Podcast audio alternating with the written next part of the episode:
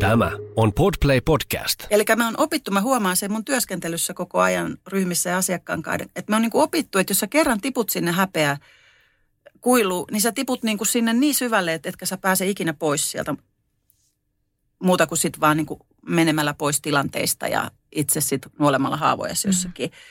Että pitääkin opetella, että sieltä pääsee pois. Että vaikka hetken vähän tuleekin se häpeän tunne, niin sitten siinä on kaverit niin kuin rinnalla ja vähän sanoo, että ei hätää.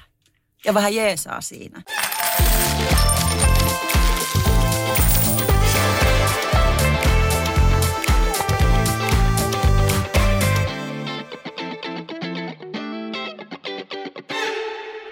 Tervetuloa kuuntelemaan Bisneksen pehmeä puoli podcastia. Tämä on sielukas, ajattelemaan herättelevä ja viihdyttävä työelämäpodcast itsensä johtajille. Jututamme rohkeita edelläkävijöitä siitä, millaista menestystä saamme, kun hyödynnämme entistä vahvemmin niin sanottuja pehmeitä arvoja. Minä olen Anu Iisakkila. Ja minä Johanna Hautasaari. Tästä starttaa Bisneksen pehmeä puoli.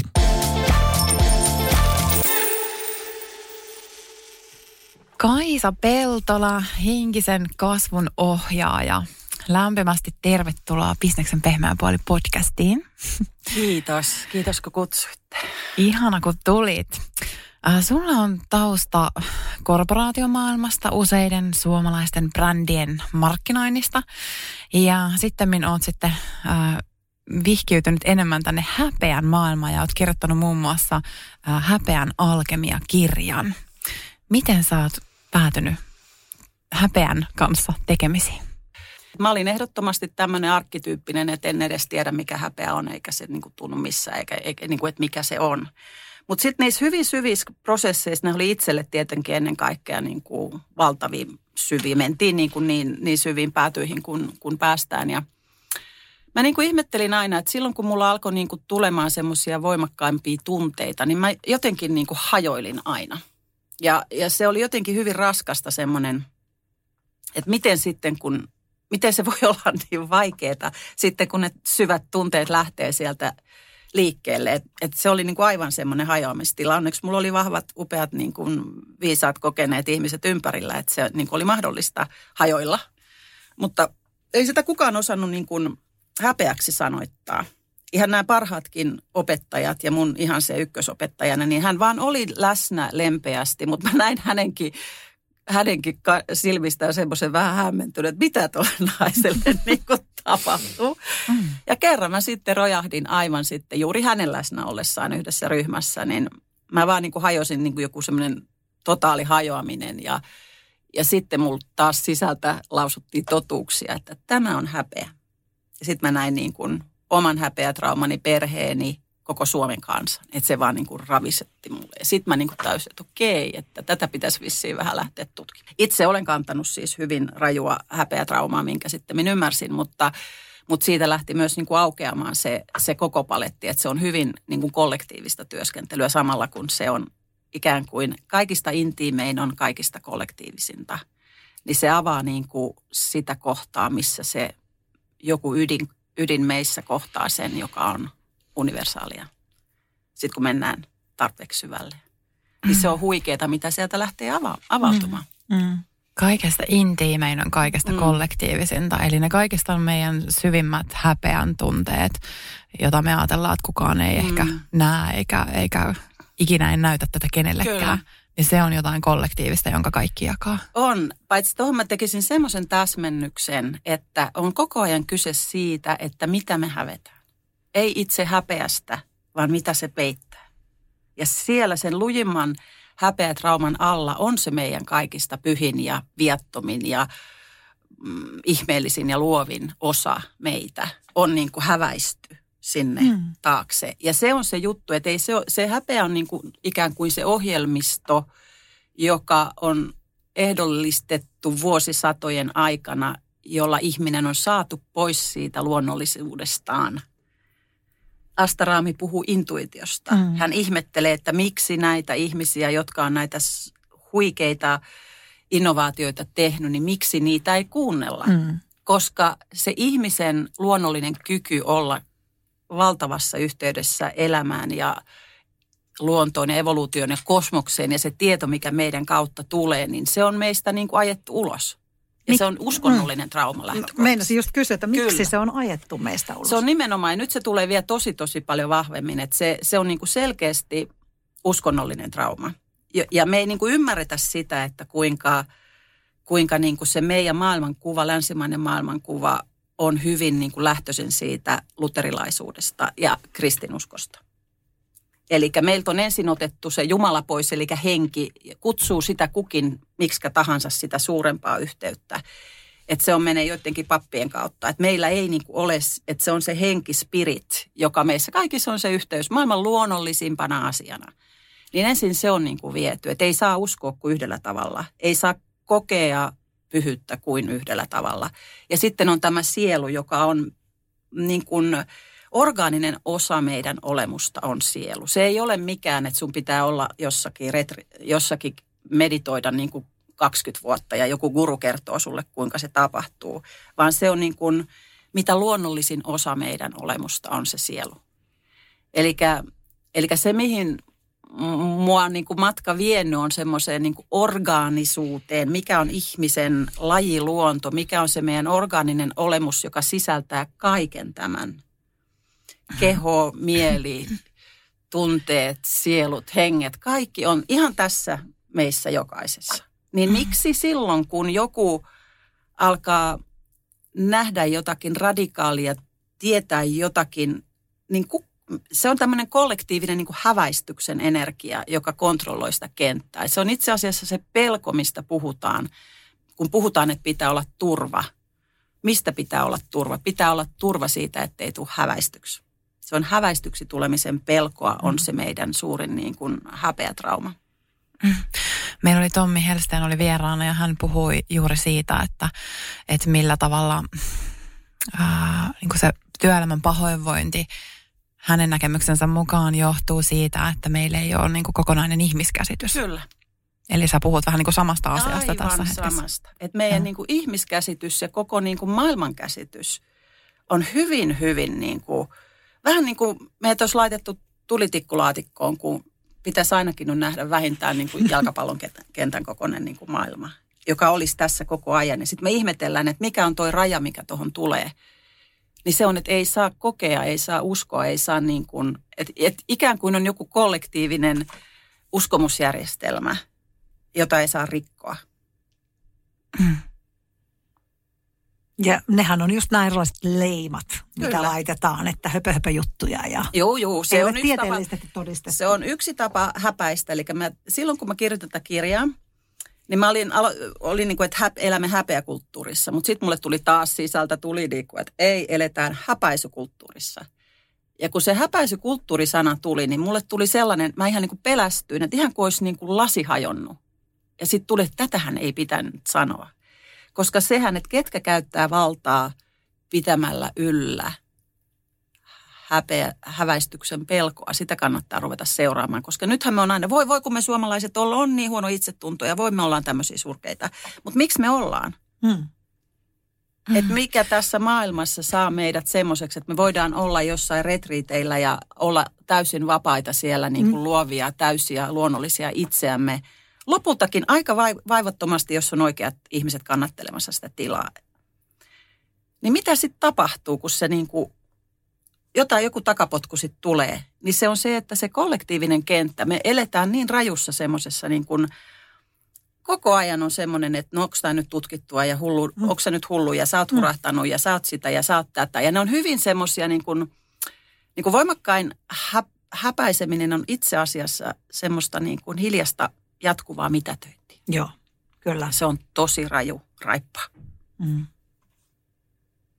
Ja sitähän tämä on niinku täynnä. Et pitää vaan niinku mennä siihen pisteeseen, että sitten kun se ikään kuin, ja jos taas, taas että mikä tämä häpeän alkemia on, niin tämä on niinku semmoinen luonnollistumisen prosessi. Eli me otetaan se häpeä niinku oppaaksi.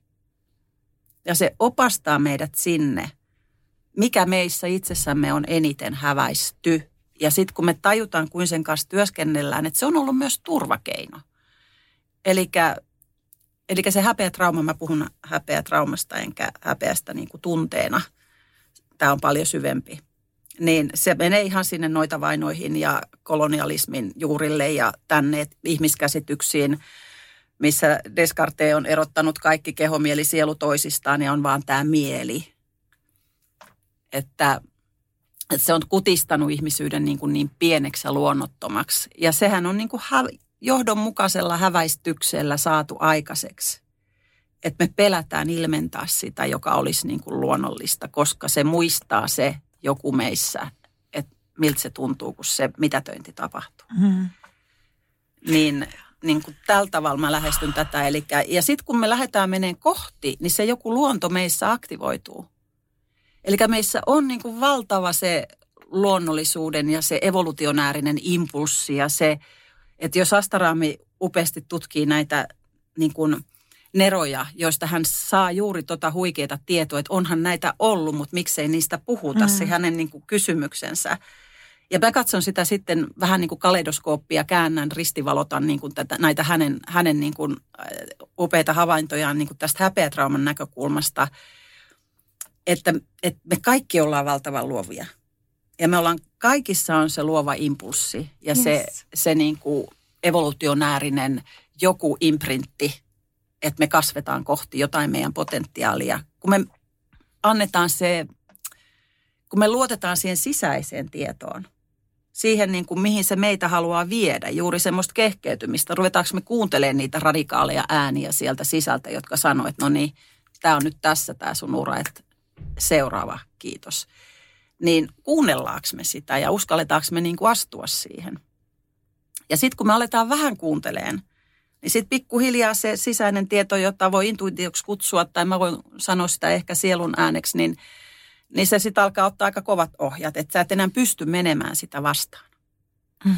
Et aluksi se on hyvin semmoista herkkää ja hienovireistä, niin kuin jos ajatellaan, että Brené Brown puhuu tästä vulnerabilitystä, niin se tuntuu aluksi niin kuin sellaiselta maailman herkältä, että jos, jos tähän joku satuttaa, niin mä mm. kuolen. Mutta sitten kun antaa vaan ja uskaltaa vaan ja on vahvasti kehollistunut, se kehollistumisen – maadottumisen aspekti tässä on niin kuin olennainen. Niin sitten se alkaa olla aika väkevä. Se on yhtä aikaa herkkä ja yhtä aikaa väkevä. Avaatko vähän, mitä sä tarkoitat? Kaikki ei välttämättä saa kiinni kehollisuudesta, että miten se kehollistetaan? Hyvä. Mä hengitän hetken, mä kuuntelen. Se on absurdi kysymys, että me eletään tavalla, että me ei ole keossa. Mm että me ollaan niin splittaantuneita, että me se mieli on vienyt meidät johonkin semmoiseen pseudotodellisuuteen, joka ei ole yhteydessä kehoon. Eli se on semmoinen sisäinen splitti, että kun me luullaan, että me ollaan tämä meidän vasen aivopuolisko, joka on rationaalinen ja analyyttinen. Me luullaan, että se on se, mikä minä olen ja sitten minä valmennan, minulla on joku idea itsestäni, minkälainen pitäisi olla, että pärjätään ja sitten mä piiskaan tätä loppuosaani niin kuin sen mukaisesti. Niin se vaan, että me ikään kuin voisin tässä kohtaa nousee tällainen ajatus, että, että kun meidän koko keho, koko somatiikka, koko organismi on semmoinen niin kuin tiedostava organismi. Ja, ja kun me uskalletaan niin kuin mennä kohti sitä kokemista, niin se alkaa niin kuin heräämään henkiin niin sanotusti. Et mä käytän semmoista meta, metaforaa, mitä Thomas Hybel, upea mystikko lääkäri vaikka mitä, niin hän, hän käyttää, että me on niin kuin synnytty jäiseen veteen, mutta me ei muisteta enää, miltä virtaava vesi tuntuu. Ja se, mikä on niin kuin jäätä, niin se on traumaa. Se on kollektiivista, ylisukupolvista ja sitä tätä, mitä meidän aika meiltä pyytää. Pitää olla hirveässä paketissa koko mm. ajan niin kuin valppaana. Et se on toisaalta trauma, se taistele, pakene, jähmety, mutta toisaalta meiltä niin kuin kannustetaan olemaan semmoinen. Et, et se on myös se, niin kuin semmoinen tila, missä meitä niin kuin ylläpidetään. Ja sitten, että jos me ruvetaankin hengittää vähän syvemmälle ja laskeut, se tuntuu niin kuin laskeutumiselta. Että me ruvetaan vaikka kuulostelemaan, että miltä mun jalat tuntuu nyt, onko ne maassa tai naisilla, että onko me missään yhteydessä mun kohtuun, mikä on valtava niin kuin tietoisuuden niin kuin voimapesäke ja keskus. Tai miltä musta ylipäänsä niin kuin tuntuu kehossa. Se lähtee ihan siitä, että missä mun tietoisuus niin kuin on. Ja yhtäkkiä se alkaa olemaankin semmoista, että, että ei pysty enää erottamaan, että mikä osa minussa niin kuin tietää. Että se tulee vähän niin kuin siitä koko organismista. Niin ehkä mä tässä haluaisin nyt alleviivata sitä, että se on se meidän luonnollinen tila, joka on koko ajan elävä tila. Että mennä semmoisesta niin kuin, kuka minä olen ja määrittelen sen tässä. Niin enemmänkin semmoinen, että on niin kuin elävä organismi. Ja mitä se elävä organismi nyt, nyt tässä hetkessä niin kuin elää. Ja se ei tarkoita mitään, että on joku, että siinä on kuitenkin se toimija paikalla. Ja siihen koko meidän tietoisuus ihan yhtä lailla laajenee. Kun se keho laajenee, meidän koko mieli laajenee. Eli meidän tietoisuus haluaa koko ajan laajeta. Kun me päästään siihen sisäisen impulssin äärelle, niin se luonnollisesti haluaa koko ajan laajentaa. Mutta joskus se laajentuminen on syventymistä, että pitää mennä tosi, tosi syvälle pysähtyä ja mennä jonnekin syviin alitajunnan vesiin. Ja sitten taas tulee se aika, kun laajennutaan ulospäin. Ja kasvu on myös sitä, että integroidaan koko ajan itsessämme niitä osia, jotka me on vähän niin kuin hylätty. Niin se kaikki on niin kuin kehossa tapahtuvaa. Mm. Ja me ei päästä yhteyteen tähän, ellei me niin kuin tiedosteta sitä meidän kehoa. Niin ehkä näin mä sanoisin niin kuin nyt. Ja sitten se vesi alkaa niin kuin sulamaan. Ja se jääkin on vaan jäätynyttä vettä. Just. Eli se alkaa sulamaan. Mutta se prosessi voi olla aika raskas. Vai mitä sanot? No se on raskas, koska se, sitä ei oikein niin kuin aina osata, että mistä Mm. siinä on kyse. Että, että mitä sitten tapahtuu, koska ne jää, jäiset kohdat meissä, niin ne on niin kuin juuttunut menneisyyteen. Ne kantaa niitä menneitä mm. kokemuksia. Ja ne kantaa niitä pelkoja, jotka oli totta silloin joskus. Ei ainoastaan meidän varhaisessa kehityksessä, vaan ehkä vielä sukupolvia sukupolvia taaksepäin. Ja ne niin kuin reagoi siitä paikasta käsin ikään kuin se olisi tänäänkin totta. Just. Ja ennen kuin me niin kuin otetaan semmoinen niin kuin kokonaisvaltainen tila, että mä oon niin kuin aikuinen tässä ja nyt. Ja mä kykenen kannattelemaan niin kuin pikkuhiljaa näitä osia, jotka elää siellä menneisyyden vangin. Se on vähän semmoinen niin kuin ymmärtää se, että meissä on kuitenkin koko ajan sitä tässä hetkessä olevaa, olevaa niin kuin olemusta. Ja kun me tajutaan, että, että mä olen tässä ja täällä mä oon ihan turvassa ja ei ole sotia eikä ole noita vainoja eikä ole niin kuin mitään niin kuin ruoskioita, jos on väärä ajatus, niin, niin sitten voi olla siinä tilassa ja siinä tilassa pikkuhiljaa varovasti mennä kohti niitä osia, jotka on vähän pelokkaita. Niin ne tarvii niin kuin turvaa, jotta ne, Mhm. mm-hmm. koska nekin haluaa koko ajan itse asiassa tulla niin kuin tänne. Mutta se täytyy niin kuin tietoisesti kutsua ja kannatella. Ja sitten ne alkaa sieltä purkautua.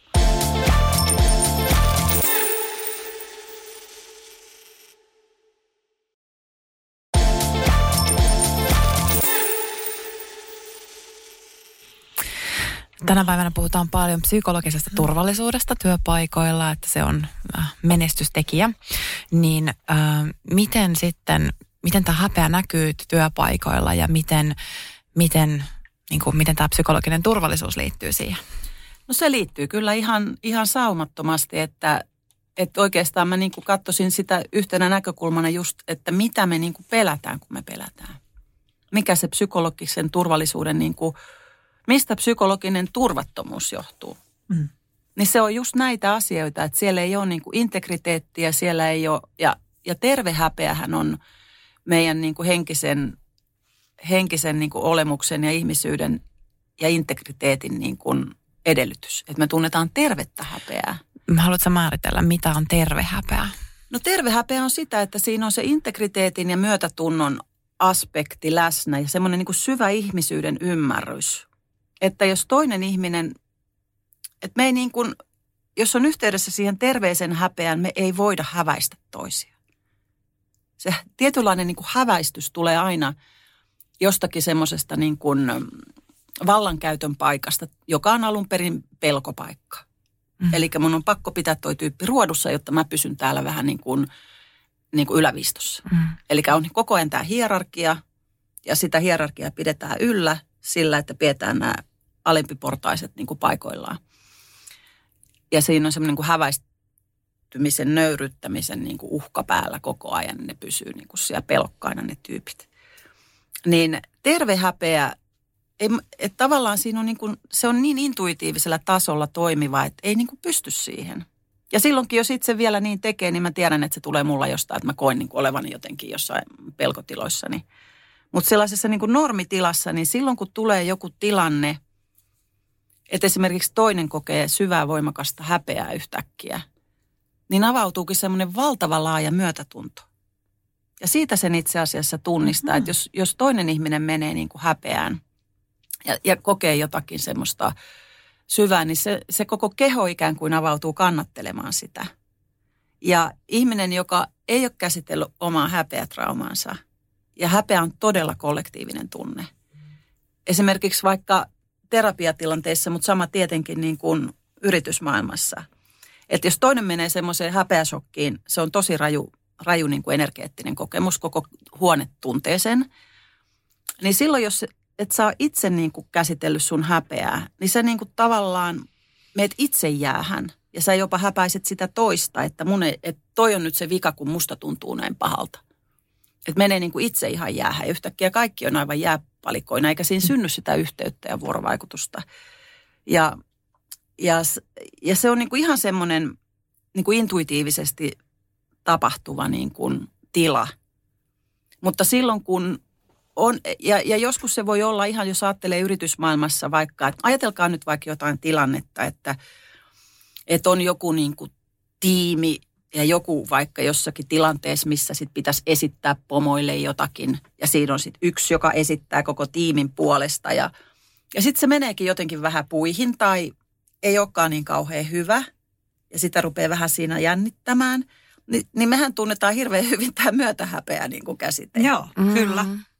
Ei Myötähäpeä käsite on tuttu. Niin, mutta mm. ei ole myötätuntoa. Mm. Ja nämä on niin kuin tässä se näkee, että tulee vaan se häpeä niin kuin hitto, kun toi on tollainen ihan kauheata ja mua hävettää ja kaikki hävettää ja kaikki on ihan jähmeenä jäässä. Ja se raukka, joka on yrittänyt parhaansa, mutta häpeäsokki iskee, niin hän menee aivan niin kuin hajo, hajo niin kuin palasiksi. Mm. Sen sijaan, että jos me oltaisiin niin kuin käsitelty näitä asioita, niin se olisi vaan semmoinen intuitiivinen, että okei, että tota vähän jännittää ja se mm niin me hengitettäisiin entistä isommin ja katsottaisiin silmiä, että hei, se hyvin menee. Niin, kannateltaisiin. Kannateltaisiin. Mm. Ja sitten se pääsee ulos sieltä. Mm. Eli me on opittu, mä huomaan sen mun työskentelyssä koko ajan ryhmissä ja asiakkaan kanssa, että me on niin kuin opittu, että jos sä kerran tiput sinne häpeä kuilu, niin sä tiput niin kuin sinne niin syvälle, että etkä sä pääse ikinä pois sieltä muuta kuin sitten vaan niin kuin menemällä pois tilanteista ja itse sitten nuolemalla haavoja jossakin. Mm että pitääkin opetella, että sieltä pääsee pois. Että vaikka hetken vähän tuleekin se häpeän tunne, niin sitten siinä on kaverit niin kuin rinnalla ja vähän sanoo, että ei hätää. Ja vähän jeesaa siinä. Mutta se mm. vaatii tätä, että siellä, Nimenomaan, siellä käydään tämä, läpi näitä asioita. Kyllä, ja sen takia tämä olisi niin kuin yritysmaailma, ihan ne suurimmat kysymykset, mitä siellä niin kuin on, niin ne hirveän paljon liittyy tähän. Ja tämä on hyvin alitajuntainen niin kuin juttu, että se vaan tapahtuu jotenkin automaattisesti. Meidän pitää olla tietoisia siitä – ja harjoitella sitä ja käsitellä sitä niin, että meillä on tietynlainen, että ei se häpeä on vaan niin kuin turvattomuuden hetki ja tulee joku häväistyksi tulemisen pelko ja sitten se mm. niin toistuu aina uudestaan, sitten sä tuut uudestaan ja uudestaan häväistyksi, vaikka ihmiset ei tarkoita sitä. Niin, niin. Mutta sehän on ihan kamalaa. Niin.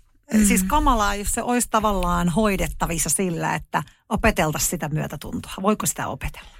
Öö, pitää käsitellä häpeä se on sen seuraus. Ei on, et sä voi niinku oikotietä, ei ole onnea. Ei, ei ole. Tämä on radikaali opettaja, mutta tällä pääsee sinne niinku todella sylttytehtaalle ja sinne, missä on kaikki herkut.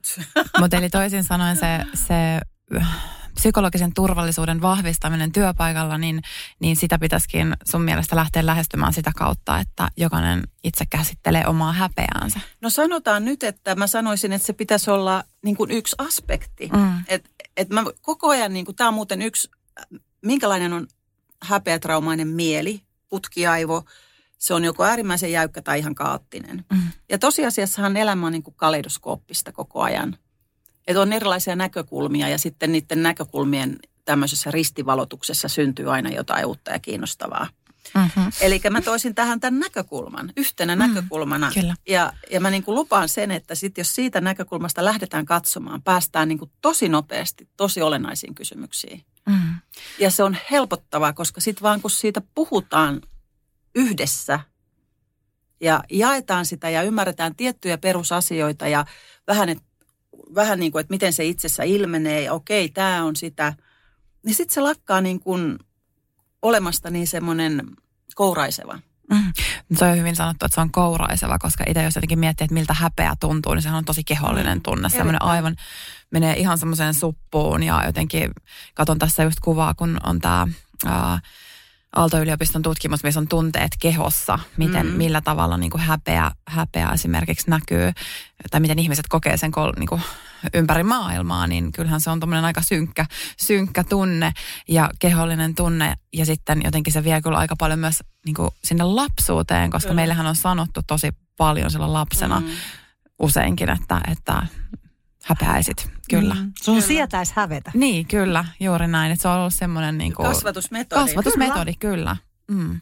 Mutta itse asiassa se häpeän juuret on ihan siellä niin kuin aivan alku ensimmäisessä vuodessa ja se on oikeastaan niin kuin äititrauma pohjimmiltaan, koska me elämme kulttuurissa, jossa äiti on, ei ole paikalla kollektiivisesti niin kuin kenttänä, energiana, laatuna.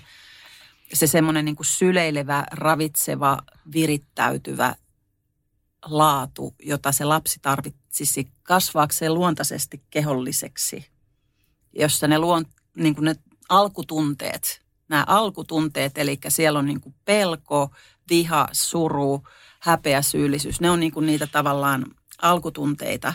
Ja ne, ne tulee, että jos, jos ne ei niin kuin kehity terveellä tavalla, niin se, vähän niin kuin se koko tunne alusta on niin kuin semmoinen... Öö, niin kuin fragmentoitunut. Ja kaikki muut tunteet, mitä siihen päälle tulee, niin että se häpeä on kietoutunut niin kuin kaikkiin tunteisiin. Ja, ja sen takia se on niin kuin kaikkialla. Se on vähän semmoinen kuin dissosiaatio-ohjelmisto. Että et ei ole, et kun me koetaan tunteita, niin me ei koeta niin puhdasta tunnetta, vaan siitä tulee semmoinen ihmevyyhti. Tai mm. jos puhutaan jostakin, mikä, mistä ei saisi puhua, niin ihmiset dissosioituu ihan niin kuin, että oo la, la, la. Asta on varmaan kokenut sen monta kertaa, kun se yrittää niin kuin myydä. Ihan pokkana tyypit sanovat, että joo, mutta ei tämä ole mahdollista. No on se, kun tuolla on ihminen. Niin tämä on niin kuin häpeä. Se on, niin kuin, se on dissosiaatio siitä, että oma uskomusmaailma ei niin kuin riitä. Niin silloin sanotaan, että sitä ei ole olemassa. Onko se joku häpeä siitä, että, että niin kuin kokee itsensä jotenkin että jos ne omat uskomu, os, oma uskomusjärjestelmä on ikään kuin vastakkainen, niin onko se jotenkin semmoinen ajatus, että, että mä en ymmärrä tota, että mä oon tyhmä tai jotain, niin kuin onko se jotain sellaista, mitä siinä aktivoituu? Toi on hirveän hyvä, hyvä näkökulma ja se tarkoittaa just sitä, että se on niin alitajuntainen, että meillä on niin kuin, mitä enemmän sä oot niin kuin asiantuntija ja suomalaisethan on hyvin asiantuntija niin kuin vetosia kaikessa. Kyllä. Niin sä pelkäät sitä tilaa, missä sä et tiedä. Mm. Mm. Niin sä vedät Joo. luukut kiinni niin kuin siinä. Mm. Että tulee häpeä, että mun pitäisi tietää, mutta mut tämä menee jotenkin niin yli hilseen, niin mä sanon, että sitä ei ole olemassa. Mm. Joo. Et niin, sä, niin, ja uskoo siihen itse sillä, että se on niin kuin se häpeä vetää, ne dis, se dissosioituu me, meidän mieli. Että se on niin kova pelko siitä, että, ja se on sitä häväistyksi tulemisen pelkoa. Että jos mä en nyt tämmöisenä asiantuntijana tiedä – niin se on niin kuin häväistys. Niin mä sanon, että sitä ei ole olemassa. Mm. Niin se on ihan tämän luokan juttu. Että jos on ystäväpiirissä yhtään tämmöisiä niin kuin luontoaktivisteja tai tällaisia, jotka yrittää niin kuin tosi kovalla datalla vaikka tuoda johonkin kaivospuuhiin tai avohakkuisiin jotakin niin kuin tolkkua – niin siellä on taas ihan samat diso, dissosioituneet tyypit. Ei ole totta, ei, tämä on, tämä on tutkittu tämä nykyinen. Ei, ei ole ollenkaan totta. Ja sitten ne niin kuin on siellä ihan niin kuin semmoisina blankkoina, eikä ota mitään vastaan. Koska se rikkoo sitä jotakin uskomusjärjestelmää, mikä meillä täällä Suomessa on. Se on hurjaa, se on häpeä. No mitä muuten, sä äsken annoit hyviä esimerkkejä just tuosta esimerkiksi tiimipalaverissa, että miten voi, voi niin kuin häpeä näyttäytyä. Tuleeko sulle mieleen jotain muita konkreettisia esimerkkejä, miten työelämässä häpeä Tulee ja ihan semmoisia jäätäviä ja ne on, ne on niin kuin esimerkiksi, jos ajattelee, että varmasti jokainen pystyy aika nopeasti ajattelemaan, muistamaan ihmisiä, jotka johdonmukaisesti. Kun tämähän voi, siis häpeätrauma on niin alitajuntainen, että pääosin se tapahtuu niin kuin tiedostamatta ja ei niin, että ihmiset niin kuin tarkoittaisi pahaa, mutta siinä vaan tulee semmoinen jäätävä tila ja kauhu, kun joku muna niin kuin toi edellinen esimerkki. Niin. Mutta sitten me varmasti tiedetään kaikki myös niitä tyyppejä, jotka johdonmukaisesti käyttää sitä niin kuin vallankäytön välineenä. Ne on yleensä jotain niin kuin yrityksen neropatteja, jo- jotka saa niin paljon tuloksia aikaa ja sitten niiltä siedetään niin kuin aivan Mm. jäätävää käyt- käytöstä, koska ne on niin arvokkaita ja osaa hyvin mielistellä sinne ylöspäin. Niin, niin tavallaan jo pelkkä tällaisen ihmisen niin kuin läsnäolo huoneessa ja usein ne saattaa niin kuin olla hirveitä jotakin yhtä ihmistä kohtaan yhtäkkiä. Mm. Kukaan ei puolusta. Mm. Ja siihen on syy, puolusta. siihen on syy, miksi ei puolusta. Siihen on syy, koska Mm. mm. ne pelkää itse, että Kyllä. ne joutuu siihen. Kyllä. Ja se, menee, ja, se menee, ja se on niin hirvittävä se nöyryytys, että se ihminen menee niin kuin jähmeeseen. Sitten jälkeenpäin saattaa tulla niin kuin jälkihäpeä, niin kuin terve häpeä, että miksi mä en tehnyt Mm. mitään. Mutta menee vaan ihan semmoiseen niin kuin jäähän. Ja tällä tavalla toimii niin kuin häpeäyhteisöt, eli valta on häpäisijällä. Ja kaikki menee jäähän, kun se yksi tulee sitten sinne ja sen ei tarvitse kuin mulkasta jotenkin sua, niin kaikki on ihan, Mm. ihan tehdään mitä sä sanot. Tai muuten vaan ollaan hiljaa, eikä ainakaan kyseenalaisteta. Mutta sitten terve yhteisö toimii toisinpäin. Se torjuu häpäisiä saman tien. Ai että, kun tällaisia Kollektiivisesti. enemmän. Kollektiivisesti. Se tulee niin kuin saman tien. Mä oon ollut sellaisessa Joo, yhteisöissä wow. sitten tuolla ryhmissä erilaisissa. Joo. Ja niin se on niin kuin huimaa, että sitten kun joku jotenkin lähtee siellä johonkin semmoiseen paikkaan, että hän, hän menee siihen Käyttää sitä. häpäisevän paikkaan, niin se Joo. on hurjaa, miten se koko ryhmä, niin kuin se kenttä, Mm. ikään kuin hän osuisi päin seinää.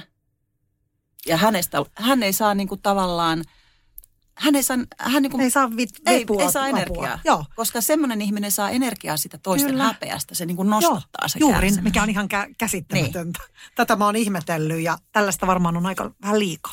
On, ja tämäkin on, niin kuin narsismihan on trauma ja osa tätä häpeä trauma-aspektia ja meidän kaikkien täytyisi myös kohdata se aspekti itsessään. Mutta sitten on niitä, jotka on siellä vähän sitten rajummassa päässä, niin nehän elää sillä energialla, mitä ne saa tästä. Niin, niin tavallaan mä oon sitä mieltä, että ne on tämän ajan opettajia myöskin. Et, Okei, Et ne no on- toi on lohduttava et kuulla. opettajia siinä, että meidän pitää lakata hyysäämästä niitä ja otettava se riski, että me sanotaan, että tämä ei ole niin kuin oikein. Että asettaa se ihmisyys ja inhimillisyys ja se ryhmähengen suojelu, eli se turvallinen yhteisö, jossa ihmiset voi ilmaista itseään semmoisesta kehkeytymisen paikasta ja haavoittuvuuden paikasta. Kaikki luovuushan lähtee Mm. mm. semmoisesta, että tämä ei ole niin kuin valmis, tämä, tämä tässä vaan vähän niin kuin, vähän niin kuin hahmottuu ja semmoisen äärellä kun pallotellaan, niin sieltä syntyy jotain niin kuin todella uutta. Mutta sitten se, ja, ja pelkästään semmoinen niin kuin rationaalisuus on niin kuin sivaltavaa myöskin. Niin sitten joku, no sano nyt mitä mieltä sä, mikä tosta nyt sitten on, miten tosta tehdään bisnestä, kun mm. joku Mm. vasta on niin kuin jonkun kehkeytymisen äärellä. Nimenomaan, että missä, missä on se raha? Niin. Kiinnostaa vain se Niin, raha. Nyt niin, kerrot, niin. miten tulee pätäkkää. Kun kyllähän se tulee aikanaan. Ja nekin palaverit tarvitaan tietenkin, mutta se ehkä ei ole se ongelma, vaan enemmän Jep. se, että mitkä on ne tilat, jossa ihmiset voi olla vähän niin kuin huokoisia. Käytitkö Joo. Sastaraami tätä huokosuuden tilaa? Niin huokosia avoimia sille kentälle ja jollekin isommalle ja vähän niin kuin pallotella ja intuitio käyttää. Se on tosi haavoittuva tila. Ja jos siinä on yksikin, joka rupeaa niin kuin menemään siihen niin kuin jäätävään tilaan, niin se vetää niin kuin maton alta siltä Mm. koko. Niin oppii niin kuin tunnistamaan tätä. Ja tätä voi oppia niin kuin lukemaan. Ja tässä päästään nyt sitten siihen, ehkä mikä on mulla yksi niin kuin näkökulma, että me ollaan hyvin kollektiivisia, ei erillisiä. Ja me itse asiassa aistetaan koko ajan sitä kollektiivista kenttää, kun me vaan tajutaan se.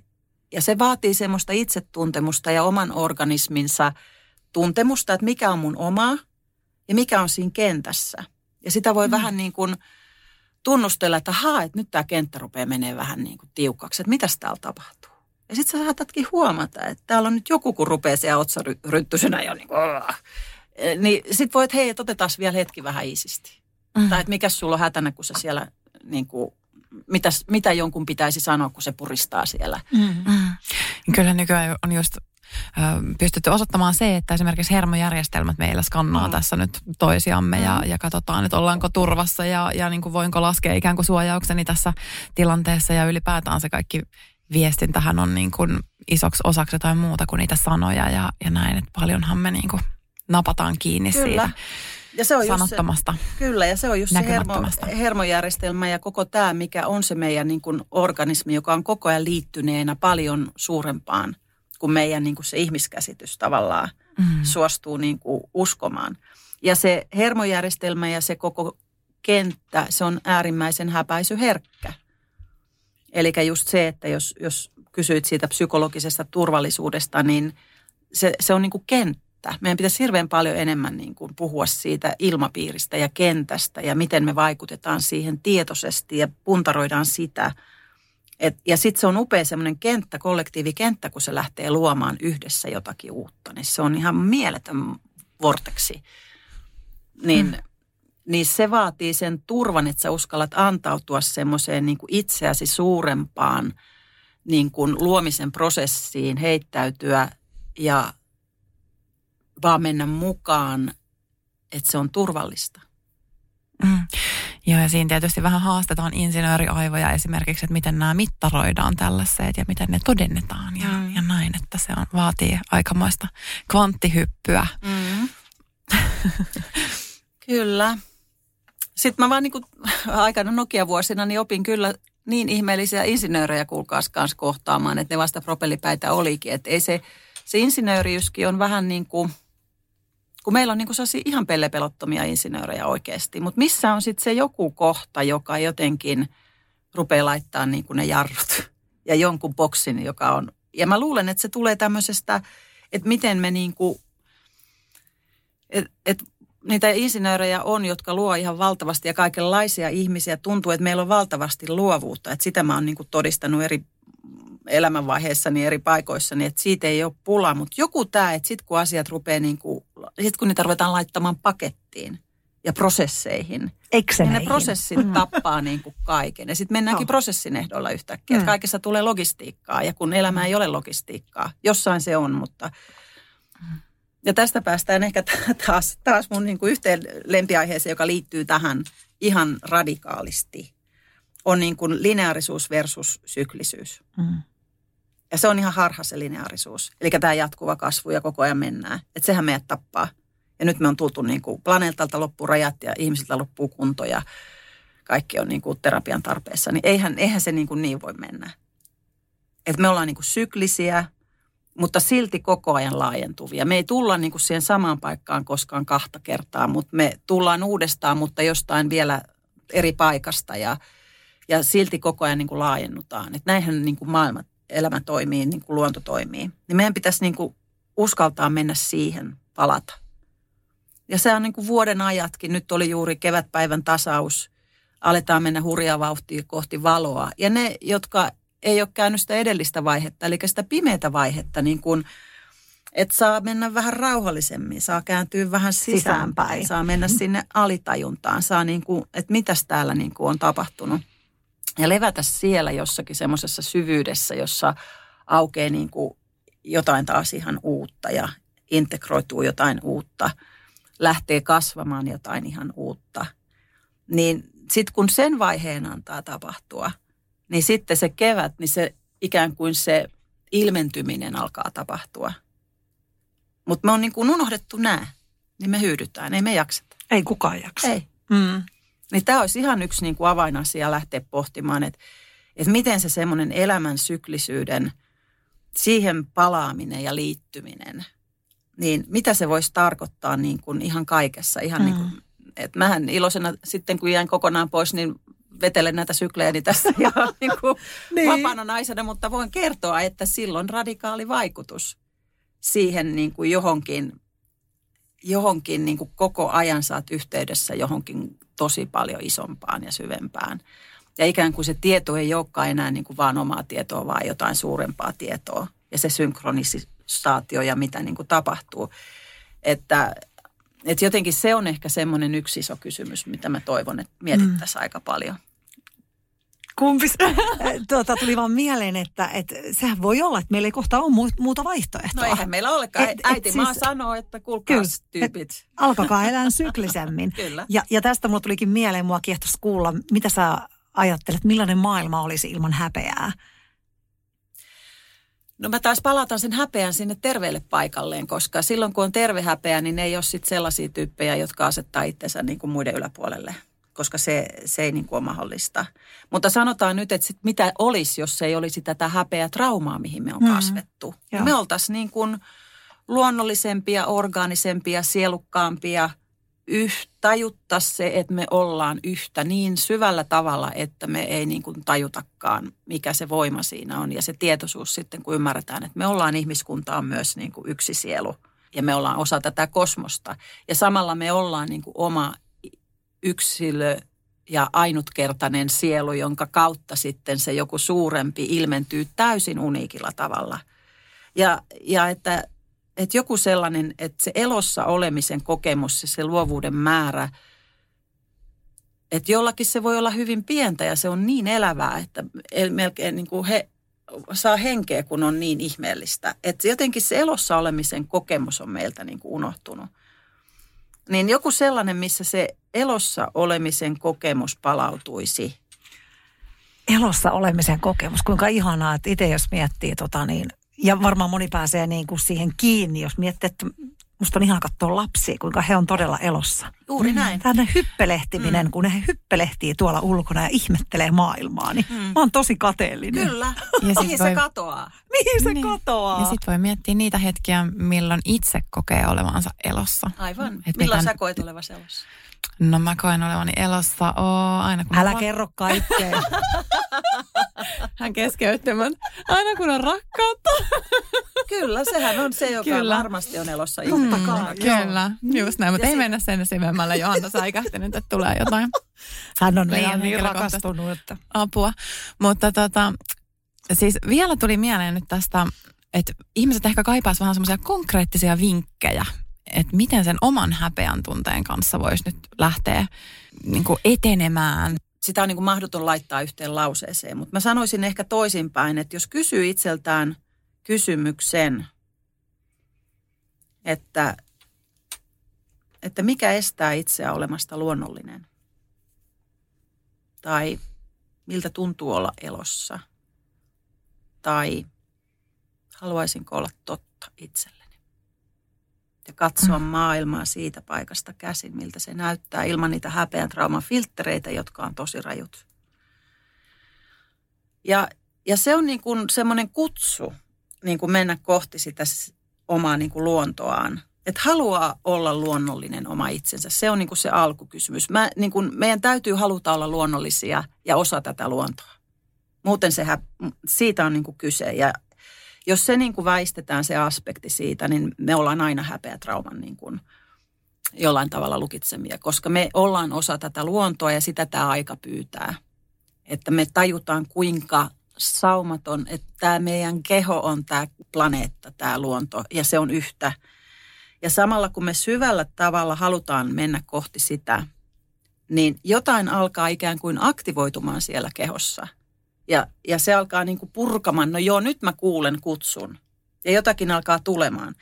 Niin silloin voi niin kuin pysähtyä niihin kohtiin, että milloin tulee joku, joku jähmetys, joku, joku pelko, joku viha, joku, joku sellainen ikään kuin keskeytys sille, että kun on kokemassa jotakin luonnollista itsessään, niin mikä siihen väliin tulee? Siinä se on se häpeä trauma. Mm. Joo, ja usein just häpeä, mä ainakin itse ajattelen, että se on niinku, tai ehkä säkin oot sanonut tässä podcastissa jotain siihen suuntaan, mutta että se on sitä jotain sellaista, joka pitää meidät jumissa. Että jos ihmisellä on semmoinen tunne, että miksi mun elämä on näin jumissa ja mä en pääse eteenpäin ja niin kuin joku, joku jumittaa, niin silloin ehkä siellä saattaa olla se häpeä, joka jumittaa. Erittäin hyvä, juuri näin. Eli jos ajatellaan, niin kuin, ja se ehkä just sieltä niin kuin ihmiskäsityksen kautta, että jos, jos niin kuin uskoisi siihen edes hetken, että meissä on se jatkuva kasvu, katsot jotain kukkaa tai lasta, mm. tai eihän se lopu niin kuin ikinä, se vaan muuttaa niin kuin muotoaan. Ja jotakin haluaa kasvaa, niin siitä tulee paine. Sanotaan, että masennukset ja ahdistukset monta kertaa on sitä, että me ei anneta sen luonnollisen kasvun tapahtua, mikä haluaisi tapahtua. Niin sitten tulee ahdistus. Niin, niin tavallaan me ei anneta itsemme niin kuin välillä vähän niin kuin hajoilla isommaksi tai mennä jonnekin syvempään kohtaan.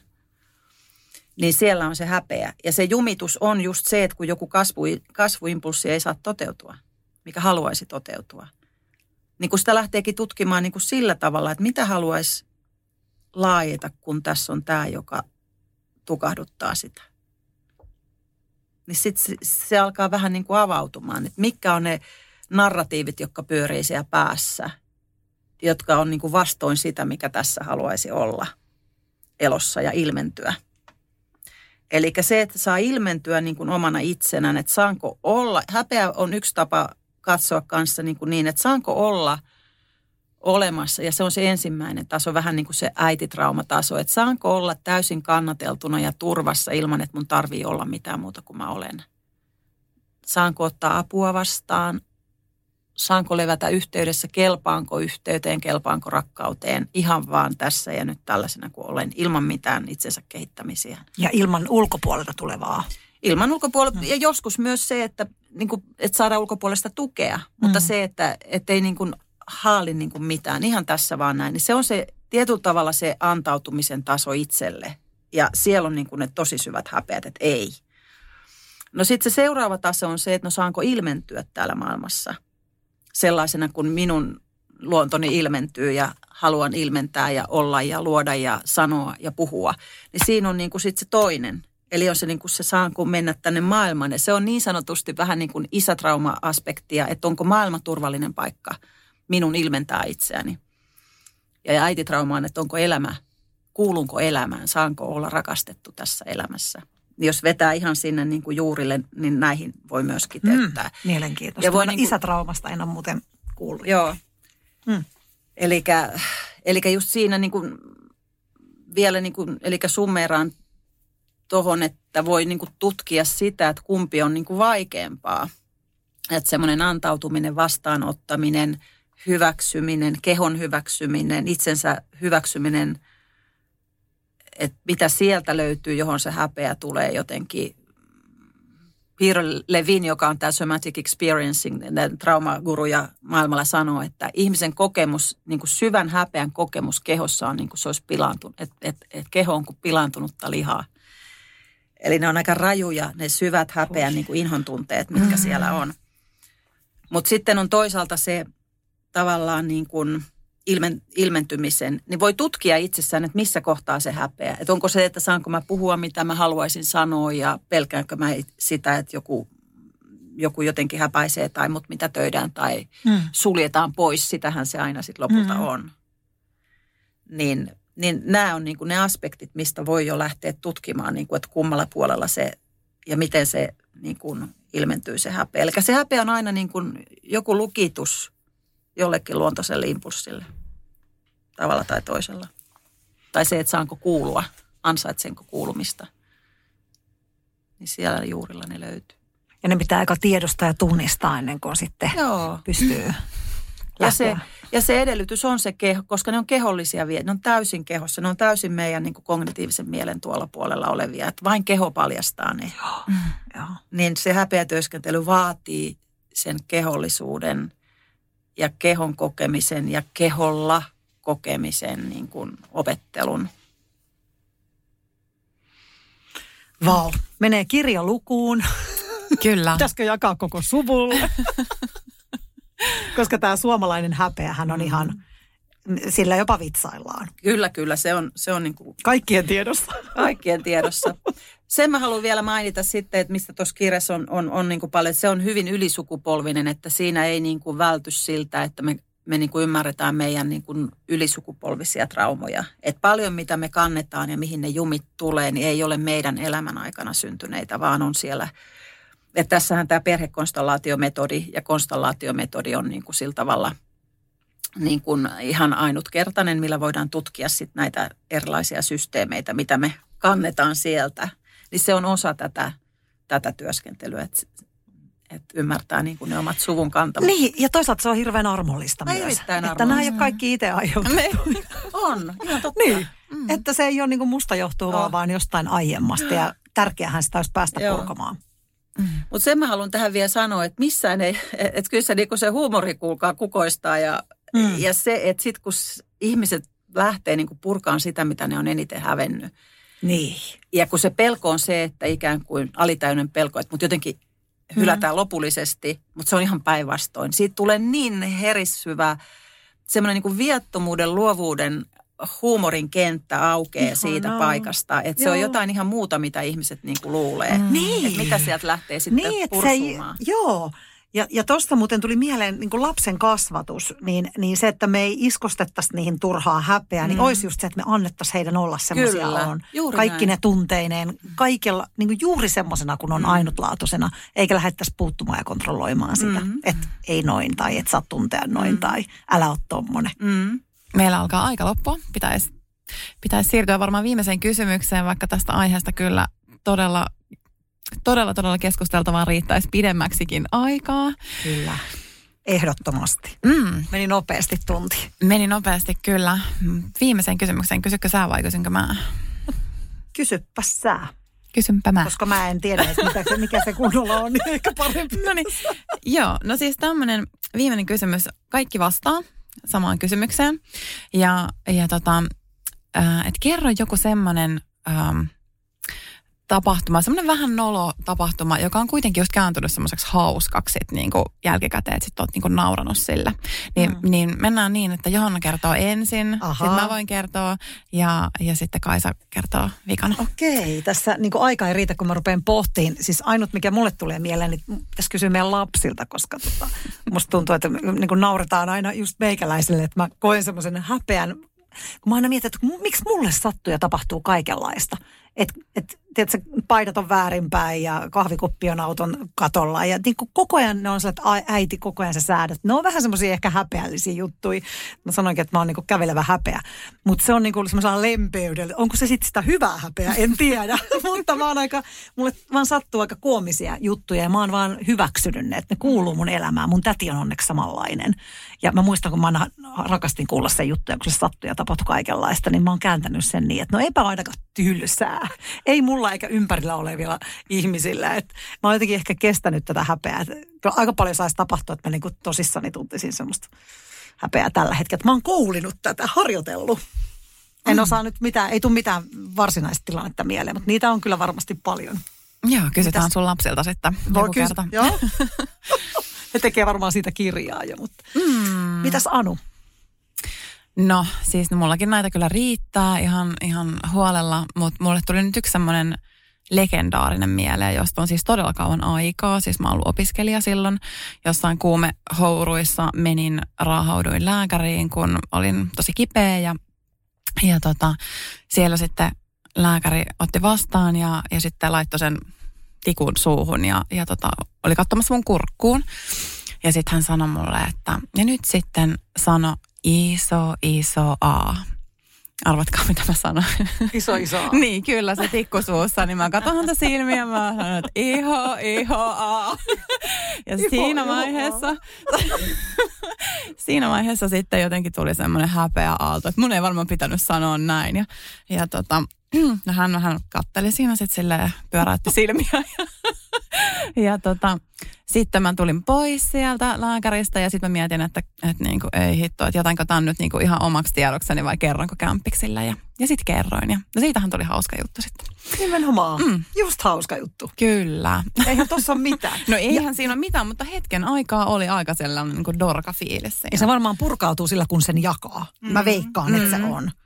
Mulla, mullakin olisi tässä yksi semmoinen, mitä nyt en ehkä kerro, liittyy kuukuppiin, mutta tota noin, niin se, mistä sen löysin ja mi, mihin se eh, hukkui, niin tota siitä olla, sen mä oon jakanut vaan kaikille. Mm. Ja, ja siitä on saatu hyvät naurut. Kyllä, Et, just näin.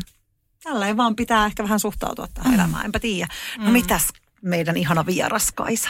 No mä tuonkin vähän toisenlaisen esimerkin. Musta noita, noita riittää paljon noita niin kuin naurujuttuja, mutta, mutta mä tuon vähän toisenlaisen. Että sellainen, milloin me ollaan niin kuin omalla puolellamme senkin uhalla, että se voisi ajatella, että se on jotenkin häpeällistä. Niin mulla tuli nyt kyllä vahva sellainen, sellainen tarina mieleen, kun olin lääkärissä, joku luomi poistettiin jostakin selästä ja siellä oli todella ällöttävä mieslääkäri. Ihan siis todella kovakourainen ja jotenkin sellainen niin kuin, ja mä oon tosi herkkä. Ja sitten hän jotenkin vähätteli mua, että mitä sä siinä nyt sätkit ja hirveän kovakourainen. Ja mä olin niin kuin aivan, että tämä on, kohta mä lähden niin kuin justiinsa kehosta ulos, että tämä on niin kuin ihan hirveetä. No sitten se saatiin se operaatio niin kuin, mutta mä olin niin kuin aivan kauhusta kankeinen, mutta samalla siinä sitten hengittelin ja käytin niitä työ, työkaluja, mitä on oppinut. Mutta siis se oli tosi raju. Että mä niin kuin tunsin, että tällaisessa kohtaa varmaan on niin kuin monta kertaa tietyllä tavalla irtautunut kehosta, että se on niin, niin hirveätä. No sitten kun mä pääsin ulos sieltä lääkäristä, niin mä vaan menin siihen respaan, siellä oli ihmiset paikalla, tai si- siihen tilaan niin kuin ulos, ja kun mä oon TR-ohjaaja myöskin, että reitä tehnyt paljon, niin mä vaan nojasin seinän kaikkien kesken, ja annoin itteni täristä siinä niin kuin vartin verran ihan ulos sitä jännitystä. Ja ihmiset kattoivat, ja mä en niin kuin välittänyt yhtään, koska mun piti saada se jännitys ja se ikään kuin se valtava stressi kehosta ulos, mm. ja ihan sama, mitä ihmiset ajattelee. Niin mä, mulle tulee niin kuin tällaisia asioita mieleen, joka on tärkeää, että ollaan niin kuin oman itsensä puolella. Ja jos me on niin kuin koettu jotakin häpäisevää, niin oikeasti niin kuin tehdä sille ei kanna sitä, mm. vaan on se sitten tärinät tai... Mm. Ja sitten mä sanoin Respalle myöskin, että tämä oli kohtuutonta tämä ihminen, että se oli todella niin kuin ikävä sitten ihan asiallisesti, kun mä lesin. Ensin seikkailu hetken aikaa, joo.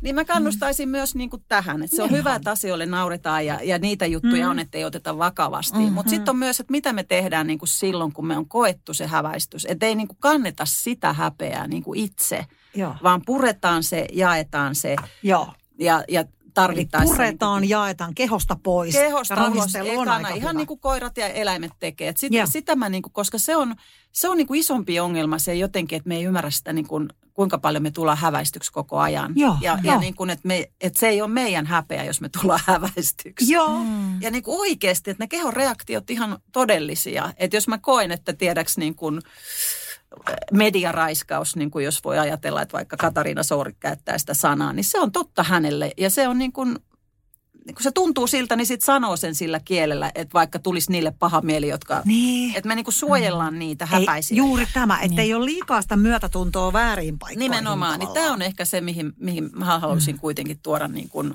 että ei suojella häpäisijöitä, Jep. ei kanneta muiden häpeää, puretaan Just. se ulos. Luotetaan oman kehon viesteihin. Luotetaan oman kehon viesteisiin, omistetaan ne. Kukaan muu ei voi sanella meille, miltä susta tuntuu. Susta tuntuu just siltä, kun susta tuntuu, omista se – Just näin. Älä anna muiden määritellä sua itseäsi. Ja sieltä nousee semmoinen niin integriteetti ja totuudellisuus. Että mä en enää suostu tähän, mä haluan sellaista maailmaa, jossa ollaan niin kuin ihmisiä ja myötätuntoa ja integriteettiä. Ja sit, sit rupeaa tapahtumaan. No, aamen. Että. Kaisa Peltola, kun istus olkapäällä aina muistuttelemassa. Ei, kun sulla on se sisäinen kuule Onhan siellä, se, täällä, se omat on oppaat. Nimen, tämä vielä, omat oppaat, sisäiset oppaat on parhaat oppaat jokaiselle. Mm. Niitä pitää vaan kuunnella. Kuunnella mm. niitä, sieltä ne Sekin. tulee. Oi että, nyt näitä voimavaroja vaan sitten käyttöön ja lukemaan tätä häpeän alkemia-kirjaa. Mm. Lämmin kiitos Kaisa Peltola, kun olit meidän vieraana.